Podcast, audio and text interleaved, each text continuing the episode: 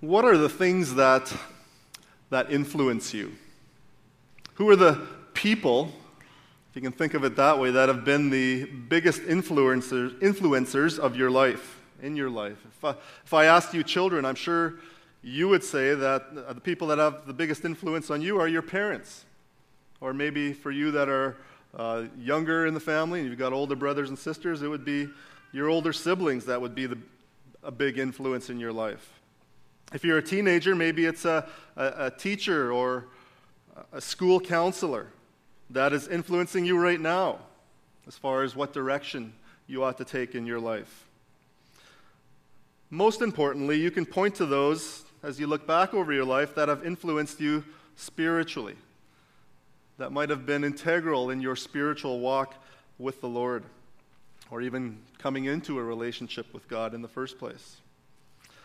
Then there can also be negative influencers, especially uh, during those younger days when peers may have set you on a course towards decisions that may have looked okay for the moment, but in the end turned out to be bad decisions. Well, today we'll find out that for Christians there is a, a certain direction in which we can turn to receive inspiration for our lives as believers. This morning we're in Ephesians 5 18. And so turn your Bibles to the letter of Ephesians.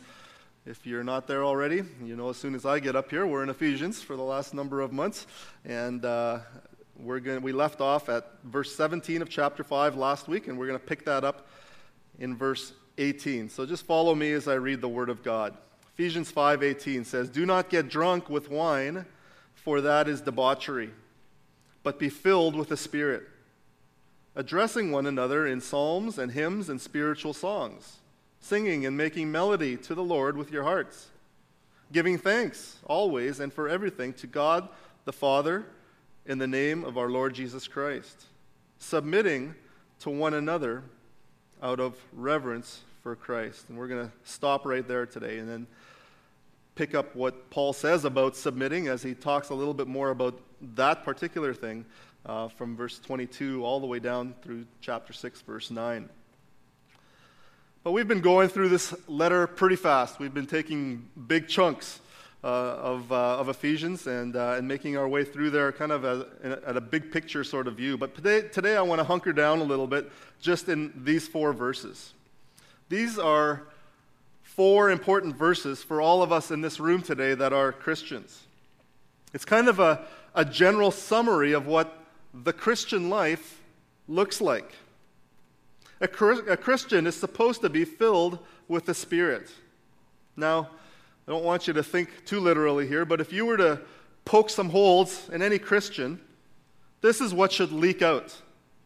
If you were to do a, a, a spiritual, pathological report on a Christian, the report should come back that this person was filled with the Spirit. The Spirit was the controlling factor in that Christian's life? Well, that's the command here. It says, Don't get drunk with wine, but be filled with the Spirit. And so I have a, a simple aim this morning, and that's to try to figure out what that means and then what it looks like for you and for me. And thankfully, the text gives us some help here. Now, this command comes right at the end of a, of a section of rapid fire commands here in chapters 4 and, 5, 4 and 5 of Ephesians. Now, just recall that in the first three chapters of Ephesians, Paul didn't really command his readers to do or to not do anything. The only command in those entire first three chapters is to remember. Remember who you have become in Christ.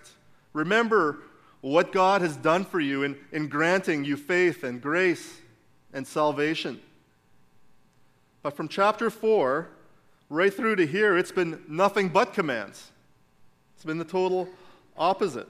Don't lie, speak truth. Don't be uncontrollably angry. Don't steal, but work. Don't let rotten words get out of your mouth, but only that which builds up. Don't be bitter, be kind. Don't be immoral. Don't participate with darkness. Don't be foolish, but be wise.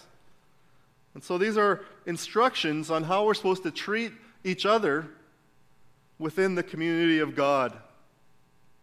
It's almost like the Christian's Ten Commandments. And so Paul gives us a list of don't do this, but do that, and here's why. It's usually the formula all the time. Don't do this one thing, do this instead, and here's why you ought to do that. And when we get to Ephesians 5:18, we really have here the last in those rapid fire commands. Don't get drunk with wine, for that is debauchery, but be filled with the Holy Spirit. This basically kind of closes the bracket around what he's been saying from chapter 5, verse 1. He started off the chapter with, Be imitators of God, and now he ends it by saying, Be filled with the Spirit. It's kind of two ways of saying the same thing almost. If we want to get anywhere close to the point where we imitate God, we have to be filled with the Spirit. And since the Holy Spirit is God, Paul is telling Christians to literally to be filled up with God. That idea has come up before in, in Ephesians, that idea of being filled. And in chapter 3, verse 19, he prays for believers, asking that they might know the love of Christ. Why? So that you may be filled with the fullness of God. In chapter 123, he talked about the church as being the fullness of Christ who fills all in all. And then you see it again in chapter 4, verse 13, where it says, Our goal as a church is to become mature to the stature of the fullness of Christ. And so within Ephesians, you've got the fullness of God in some places, you've got the fullness of Christ in other places, and now you have be filled with the Spirit. So all three persons of the Trinity are included here in this idea that Paul has of being filled. And so Paul wants these people who are reading this letter to be filled up with God so much that they start to look less and less like the world, less and less like the people that they were before Christ, and more and more like God. So, my Christian brothers and sisters, the question for us here is are you starting to resemble the attributes of God increasingly? Are you growing in godliness? Can you say that the longer that you've been a Christian, the less the things of the world have looked appetizing, and the more you long to be like God, the more you long to be holy, set apart, holy as He is holy. The more you long to be loving as He is loving. That's what this last in the list of commands is all about. When it says, don't be drunk with wine, but be filled with the Spirit, it's another way of saying, empty yourself of the world and fill yourself with God. Okay, I'm getting ahead of myself a little bit, but how, how did I get there? How does Paul connect drunk with wine and filled with the Holy Spirit? How are these two opposites? Well, I already hinted at the fact that one represents worldly behavior and the other represents godly behavior. And in light of what Paul has said in the first part of chapter 5, that's certainly part of his point here. But the connection is in terms of control or in terms of influence.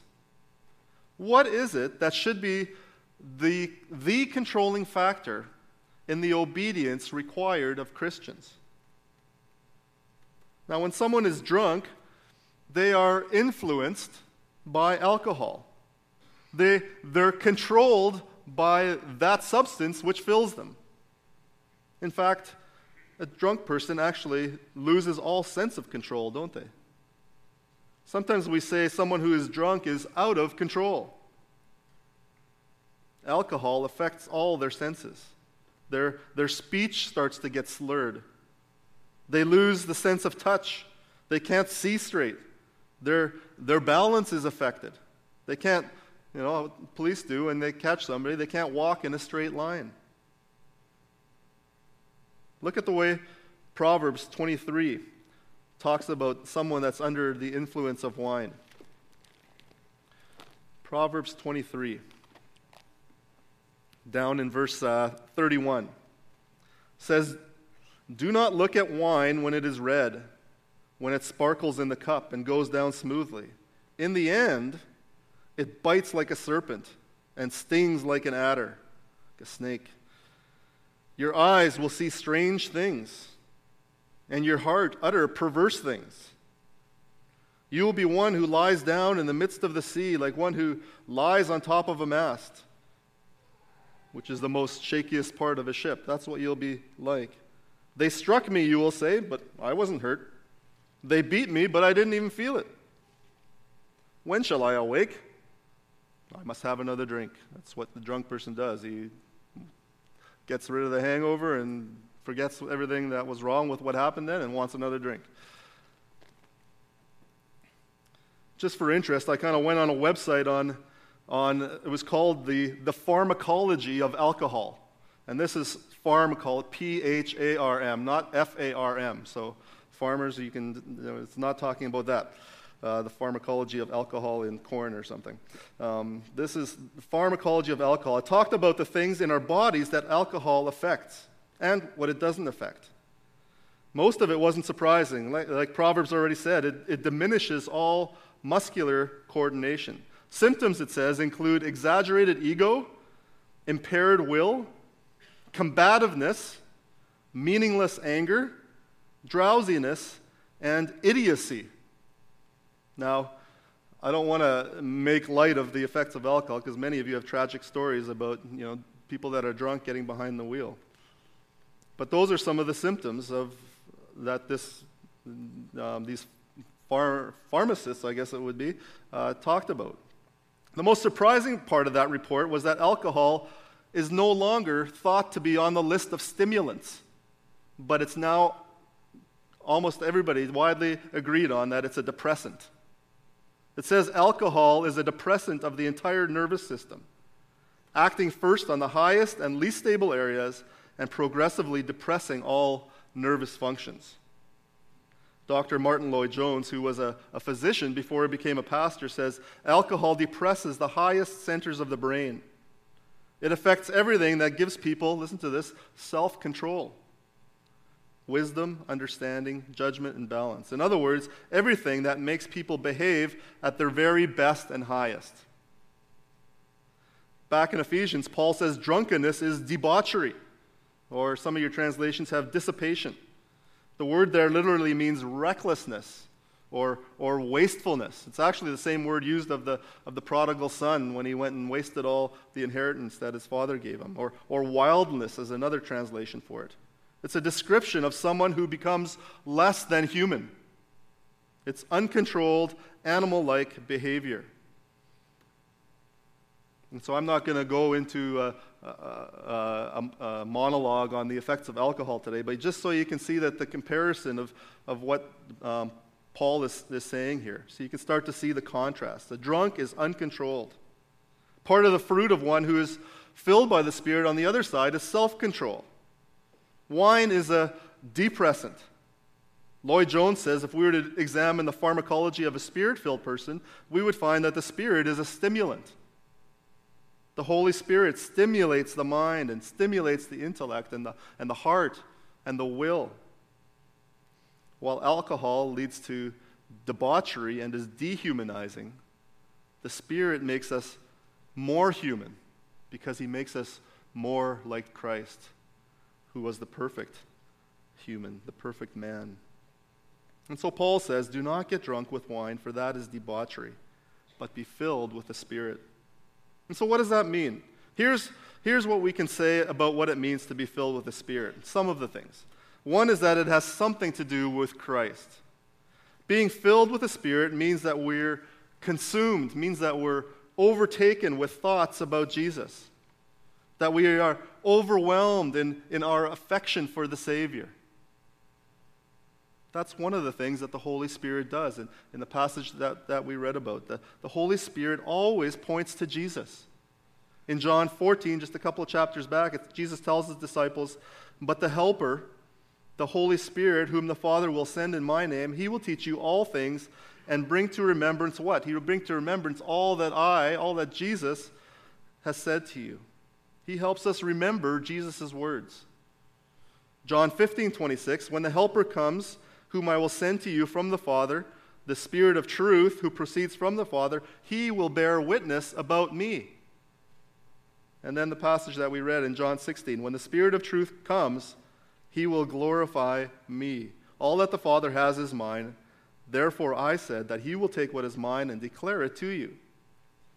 So, someone who is filled with the Spirit will be consumed with the Savior, the one who has rescued us. Because of the work, one of the jobs, one of the, one of the things that the Holy Spirit does is to bear witness to the Son. So if you're a Christian, your entire life should be oriented around Christ. It is Christ that has saved you. It is Christ with whom you are united. It is Christ who is your brother, in some senses, through adoption. It is Christ who loved you. It is Christ who gave himself for you. It is Christ who lived the sinless life that, that God requires of you. It is Christ who atoned for your sins.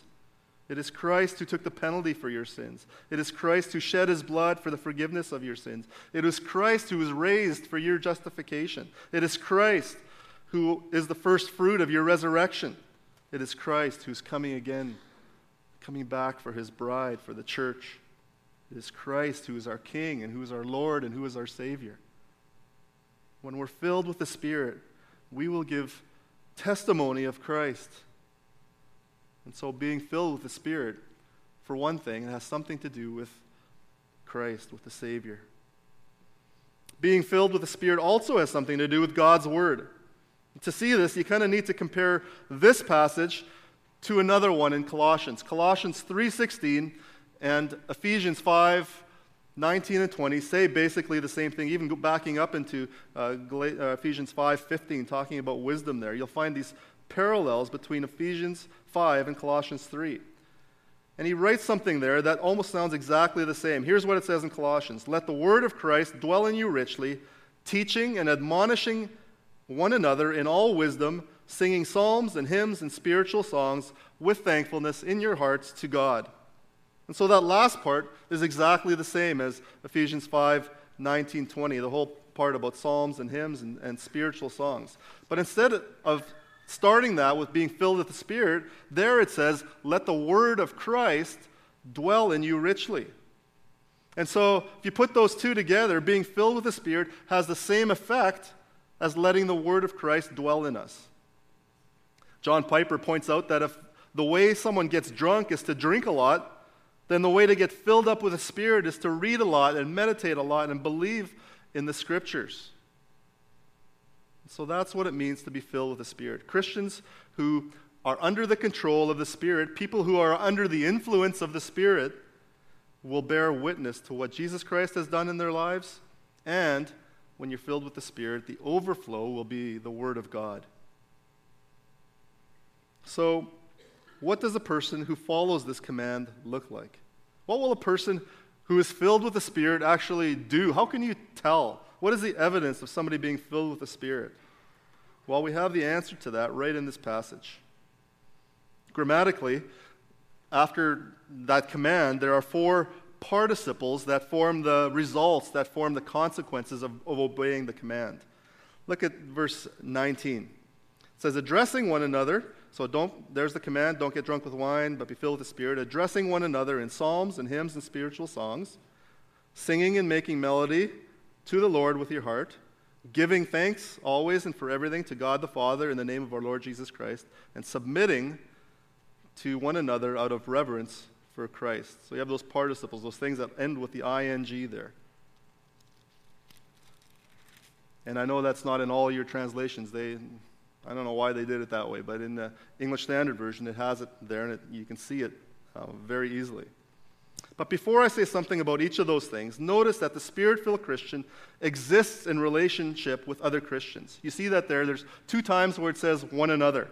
Speaking to one another the beginning of that list and submitting to one another at the end. And here it's talking about times when the church gathers, when we're with one another for worship. Paul is always, throughout Ephesians, directing people to the church. God has redeemed a group of people to himself. And his intention, his design is that the best way for individual people to glorify him is through the church. He puts believers into a, spiritual family. As Pastor Wayne said before, it's good to be back with family. That's what God does. Makes puts us into a place where we have brothers and sisters in Christ. And that's a family that will last forever into eternity. Family of the saints. Remember Ephesians 3:20, kind of what we've titled this series, to him be glory in the church. He's our Father, and we're all brothers and sisters. And so Paul is now saying that our being filled with the Spirit will be best lived out when we're together with our brothers and sisters. And the main time that we gather is on the Lord's Day for worship, this time that we have together right now. And that's what Paul seems to have in mind, especially at the beginning of that list. What does a spirit filled life produce? What is the fruit of a spirit filled life? It's Christians wanting to be together more than anything else in worship. While drunkenness has people gathering for uncontrolled, wild partying, a spirit filled life has people getting together for controlled, orderly praise, thanksgiving, and mutual submission. Well, the first way they do that is by addressing one another with psalms and hymns and spiritual songs. So here we can see that people who allow themselves to be filled with the Spirit and the Word will want to be together. And when they get together, they come with something. They bring a song. Spirit filled Christians will always have a reason to sing. When we're filled up with God, what comes out the top is singing. We need to do something with that which fills us, it needs to come out somehow. When a, when a whale goes under the water, and apparently they can go under for quite a while, it gets, gets filled up with water. And so, because it's a mammal, when it comes up, it has to get rid of that water. And in order to do that, God gave every whale a blowhole that expels the water. Well, for spirit filled Christians, when we drink up the word, when we're filled to the brim with Christ, God gives us a way to get that out too. It's called our mouth. Some of you, it might be a blowhole as well. But, but what comes out is singing. Notice that this music is directed first to each other. It says we address one another with psalms and hymns and spiritual songs. We'll want to encourage each other with songs that the Spirit gives us. Now, I'm not sure if we, if we actually do this one another thing as well as we could. Sometimes it seems like our, our worship can start to lean a little bit too much toward, you know, the leaders up here and you down there. And so, even in here, we, we have lights that are down above you and that are light up here over us. Or we have microphones up here for us, but we've got nothing down there for you. I just wonder sometimes whether that encourages non participation. Now, I understand that we need musicians to lead us. In fact, that's even biblical. But we should also make an effort to make sure we're addressing, we're, we're speaking to one another. Maybe that m- might mean turning to each other when we sing, Come, now is the time to worship. Or, Lord, be glorified in the church.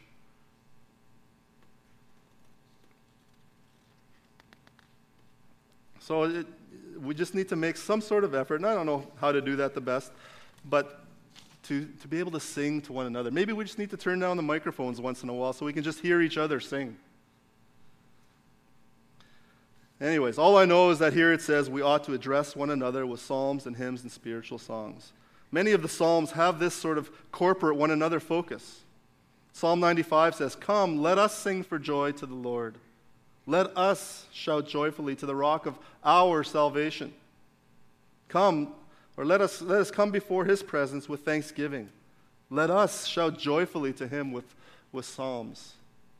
It's another one that we were talking about even in the office this week. Come, let us worship and bow down. Let us kneel before the Lord, our Maker. It's all talking about a corporate praise that needs to happen among God's people.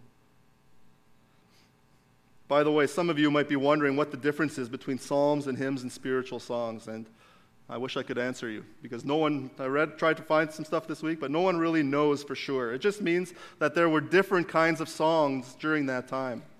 Old Testament psalms were sing. The, the New Testament church had some hymns that began to circulate, some of which we have in, in Scripture. And then there was this other thing called spiritual songs. So all we really do know for sure is that there were all kinds of different styles. But the important thing was that they sang to each other in order to build each other up and in order to encourage each other. And so in this church, we try to do the same thing. Style is, is not as important to us as content. Here's how we evaluate song, songs when we have an opportunity to do that. We look at the words to ensure that they're biblical. Yes, we care about musicality and all those things, but the final straw for us is the words, whether they're biblical, whether they're God centered, whether they point to Christ and the cross, and whether they serve to encourage each other. Well, that brings us to the next result of someone who is spirit filled. Not only are our songs directed to each other, it says that they're also directed towards God. Singing and making melody to the Lord with your heart.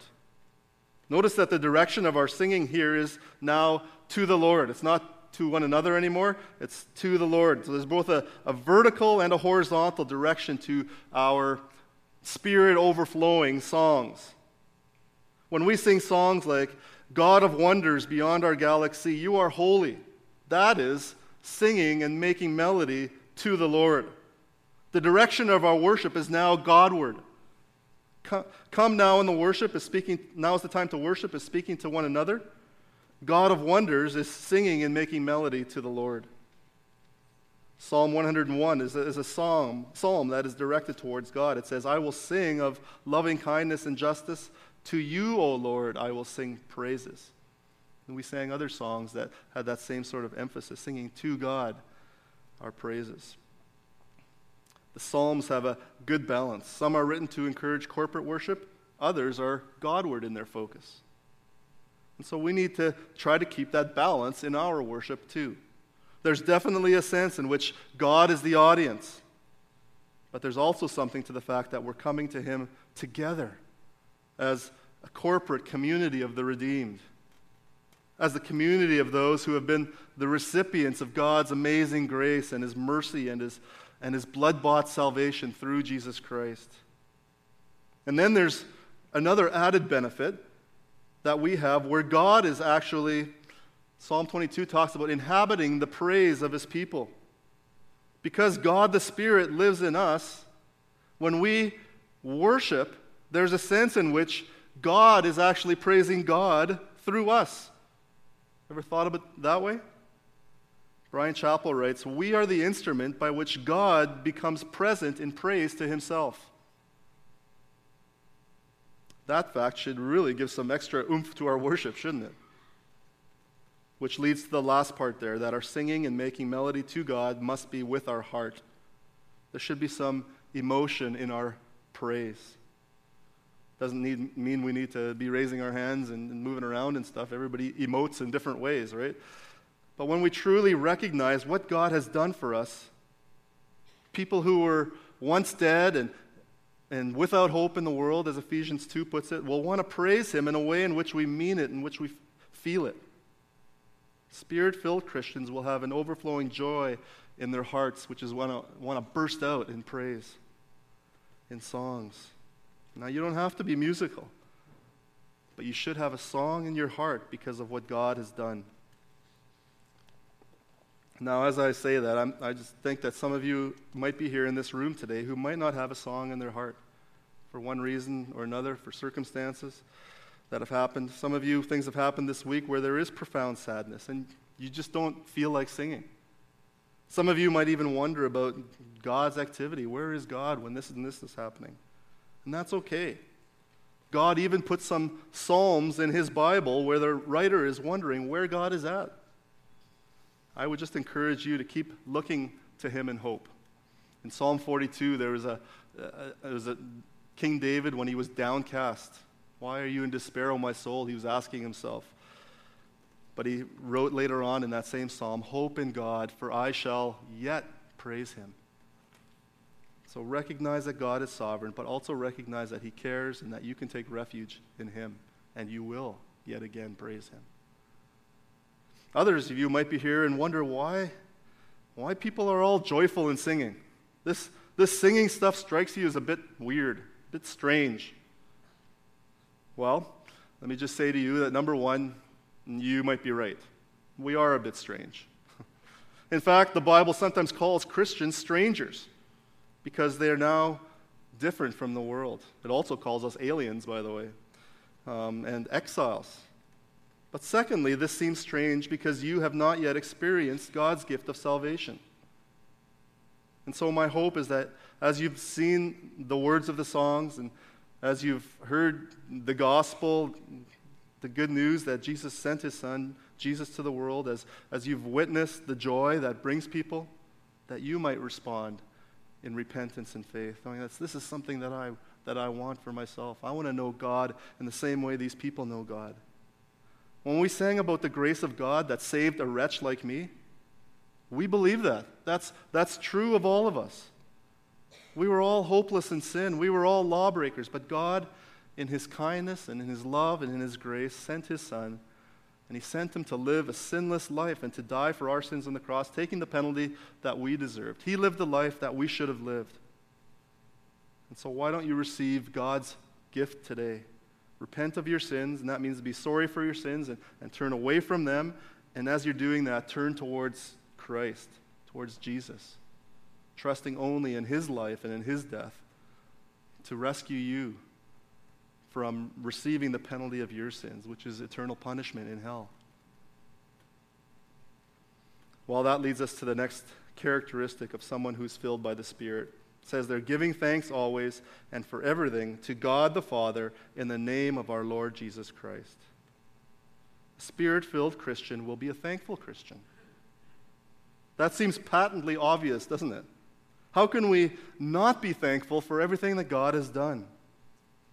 Yet, as you read the scriptures, even as you just read the first, the second book of the Bible, we have warnings there of people who were also rescued by God, God's own people, yet they constantly drifted back into being unthankful and complaining and, and grumbling people.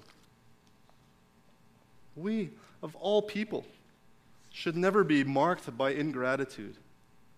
Ingratitude happens only when we start to lose focus on our Savior and we start focusing only on ourselves and in our circumstances, when, we, when our focus starts to turn inward and we think that we are entitled to certain things in life.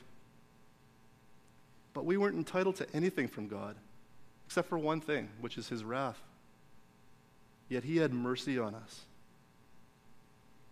Christian, keep remembering what God has done for you in Christ and then turn your thoughts away from yourself to all the other people that God has also adopted into this new family, this new family of, of repenting sinners who are now called saints. And when you do that, you'll want to do the last thing on that list, which is submitting to one another out of reverence for Christ. Now, I'm going to say more about that next time because Paul takes this concept of submission and he pl- applies it to a number of other relationships that we have as believers. But this means that a person that is filled with the Holy Spirit of God will want to serve other believers. It literally means to, to line up under.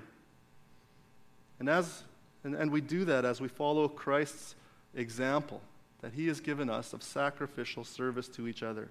Do nothing out of selfishness or empty conceit, he says, but with humility of mind, regard one another as more important than yourselves. Have this attitude in yourselves, which was also in Christ Jesus. We have a model for this, who emptied himself, who, who humbled himself, and became obedient on the cross. So be filled with the Spirit, and when you're filled with the Spirit, your ambition will be how can I serve my brothers and sisters here in the church? How can I serve out of reverence for Christ and what he has done for me? And so, God's encouragement to you today is to live under the control and the influence of the Spirit. And when you do that, the attractions of the world will start to fade in their appeal, will start to fade in their attractiveness. In the world of revelry and drunkenness, the biggest fear is to, is to get a DUI, driving under the influence. No one wants to be labeled as having a DUI. But as Christians, we should aim for being labeled LUI, living under the influence. We want to be those who are guided and, and influenced more than anything and anyone by the Holy Spirit, by God Himself. And when we do that, we will be those who have a song in our heart. And when we have a song in our heart, the, the outlet for those songs is the church. As we address one another and God with hymns and songs and spiritual songs, as we sing and make melody in our hearts to the Lord, as we are thankful to God, as we submit to one another out of reverence for Christ. Let's pray.